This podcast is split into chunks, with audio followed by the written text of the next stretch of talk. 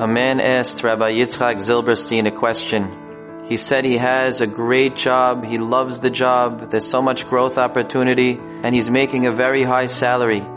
He uses his money to give tzedakah, he's able to hire private teachers for his children, he's able to put away savings.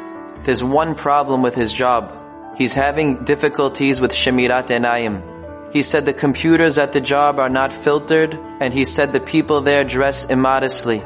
And his question was, there's another job he could take that'll pay him one third of the salary in a kosher environment. He was asking if he should switch jobs or keep what he has. Rabbi Zilberstein told him, Parnasah comes from Shamayim.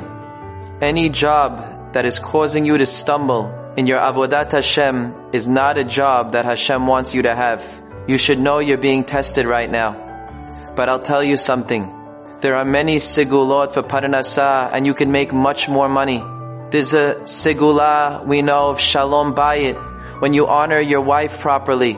There's a sigula of Talmud Torah, learning extra Torah. There's many other sigulot, but the greatest sigula of all is shemirat enayim, is guarding your eyes. Because when you guard your eyes, you're automatically gonna have a better shalom bayit. Your Torah is gonna be more pure. You're gonna have so much siyata dishmaya in many areas. Rav Chaim Palachi said on the pasuk, chol elecha yisaberu. If your eyes will be towards Hashem and you'll be looking at spiritual things and turn away from things you shouldn't be looking at. Hashem will provide for you a great parnasah in the perfect time. The next time a person has a test in Shemirat Enayim, another motivation to turn away is that you are doing a sigula for parnasah.